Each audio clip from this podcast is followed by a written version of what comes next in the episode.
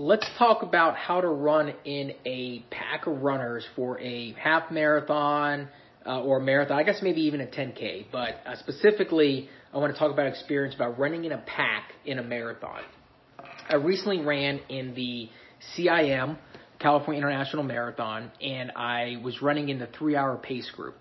And it is a big pace group. It, it's a popular time. A lot of people are there. And so, um, as I was running, I was thinking about a lot of these things and I thought I would share. So, first of all, why would you want to run in the pack? Well, for a longer distance, running with a group of runners is so advantageous because you can save the mental energy of having to pay attention to your pace. You can tuck into a pace group and you can just run and not even think about how fast you're running. You can let the pacers and the energy of the pack naturally do that for you. It all kind of regulates. That's a huge advantage in a long distance race where you need to save all the energy that you can. So that is the biggest advantage, I think, of running in a pack, which is saving energy. You can also say there less air resistance, things like that, and that's all matters. But the biggest one is the mental energy that you're going to save by running in the pack. Now, that being said, there are disadvantages. One of the first ones is that there are more people.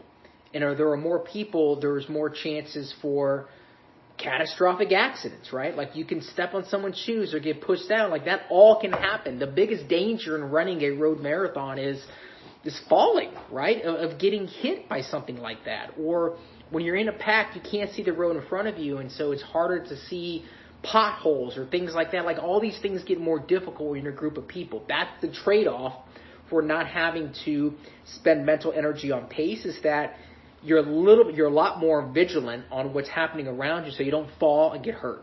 So that's a real drawback.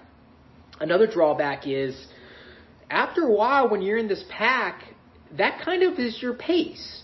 And if you want to go faster, you're going to have this bit of no man's land between where you were in this pack and where you might want to go to find other runners. And so you're going to have to go bridge that at some point. That becomes a real problem later in the race uh, if you're trying to make a break and you're trying to go faster than the pack was going. Is that you're going to have to be prepared to run by yourself for a while until you find other runners. Uh, and the third one is um, it's hard to move in the pack, right? Like once you're in the pack, it's kind of hard to move positions, and that gets difficult if you want to shift to run the tangent of a course right? And you're stuck on the outside of the pack, it's hard to kind of cut over and run the tangent.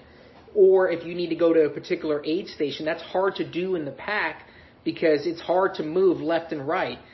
Um, it just gets a lot more difficult when you have that many people. So those are some of the drawbacks of running in the pack.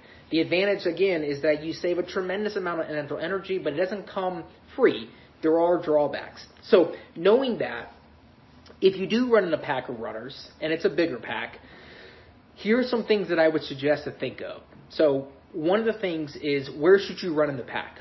And what I would say is the best place to run is very close to where the Pacers are, kind of up in that front center, right in the middle of the pack. The reason for that is that you get the maximum advantage of, you know, the, the, the wind resistance being broken for sure. But more importantly, the pace is a lot more consistent and steady if you run towards the back of the pack, what you'll notice is that there's like this yo-yo thing that happens where the pack is going to kind of naturally expand and contract, and all those create these micro accelerations for you, which can add up over time. If you're running where the pacers are, it's a much more consistent pace, and you're not going to have these micro accelerations. So that is probably the best place to run. If you can't run there, running sort of up front if the Pacers here kind of, you know, parallel or slightly behind is another great place to run because you're in the front, you're close to where the action is, you're not going to be subject to these yo-yoing things. So that's where I would think about running in the pack. The second consideration though is think about where the aid stations are. In the CIM race this past year, all the aid stations were only on the right hand side. Well, that makes things challenging if you're on the left hand side of the pack because it is really, really hard to get over there and get your hydration. You either need to accelerate above the pack, get it, or slow down, get it, and catch back up to the pack. And again, those are micro accelerations. Uh, if you're running in a smaller pack or up front, it's not that hard, right? Like a pack of five people can easily fan out, get their hydration, and move on.